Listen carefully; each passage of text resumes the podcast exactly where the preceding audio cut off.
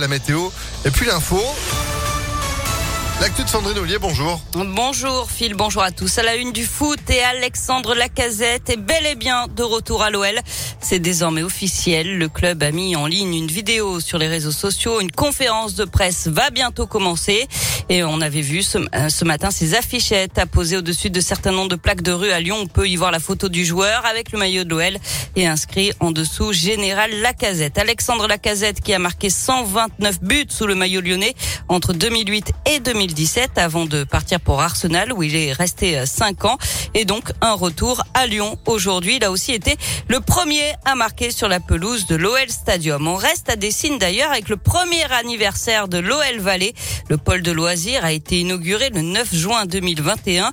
Les 17 commerces attendus au pied du grand stade, moitié loisirs, moitié restauration, sont désormais tous installés depuis l'ouverture du théâtre à l'ouest le 20 mai et la fréquentation atteint voire dépasse les attentes. Joanne Paravi. 2500 à 3000 clients par semaine. Les taux de remplissage sont jugés satisfaisants, surtout pour les enseignes de loisirs. Le foot à 5 OL5, par exemple, est 40% au-dessus des prévisions.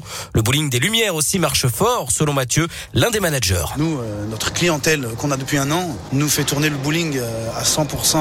Et puis les week-ends, c'est là vraiment où on exploite le potentiel euh, avec toutes ses pleines capacités, en fait. Pour nous, en tout cas, c'est une activité euh, depuis un an qui marche très bien. Et si un centre commercial atteint en général son rythme de croisière en 5 à 6 ans, le départ est prometteur, selon Martial Nardone de l'Olympique lyonnais, en charge des relations avec le pôle de loisirs. On vient effectivement euh, passer un bon moment, pratiquer une activité de loisir, mais aussi se restaurer. Et donc c'est vraiment ce qu'il en ressort de, euh, après un an. C'est euh, une destination familiale où euh, bah, on se sent bien, on est en sécurité, il y a des parkings pour se garer, il y a les accès avec le tram directement aussi qui arrivent. Donc ça aussi, ça facilite pas mal les accès. Et à noter que le panier moyen des visiteurs se situe entre 40 et 45 euros. Et la prochaine étape, c'est l'ouverture de l'Arena fin 2023 qui pourra accueillir 16 000 personnes et une centaine d'événements par an.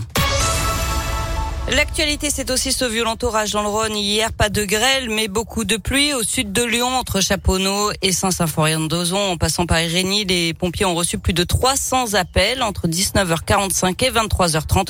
Au total, une quarantaine d'interventions pour des inondations de caves et de parkings.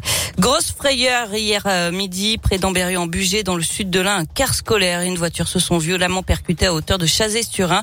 Le car transportait une trentaine d'élèves. Les enfants et le chauffeur n'ont rien. Mais la conductrice de la voiture a été grièvement blessée et transportée à l'hôpital. On ignore pour l'instant les circonstances de cet accident. La mobilisation des personnels de l'éducation à Vaux-en-Velin, ils protestent contre la mise en place d'une prime au mérite. D'après eux, ça va créer une concurrence malsaine entre les écoles de la commune, en plus d'exclure certains membres des personnels, les AESH, les enseignants contractuels ou encore les psychologues scolaires contractuels. L'ensemble des REP plus du département est appelé à se rassembler aujourd'hui à 17h30 devant le rectorat de Lyon. Dans le 7e arrondissement, une délégation intersyndicale sera reçue par le recteur. Retour au sport avec du cyclisme et la quatrième étape du critérium du Dauphiné remportée hier par euh, Philippe Ogana. C'était le contre-la-montre individuel entre Montbrison et la bâtie d'Urfé dans la Loire. Le Belge Wout van Aert conforte son maillot jaune. Aujourd'hui, 162 km au programme entre Tizy-les-Bourgs dans le Rhône et Chintré en Saône-et-Loire. Et puis du tennis, un Français qualifié pour les quarts de finale de l'Open Soprasteria, Alexandre Muller.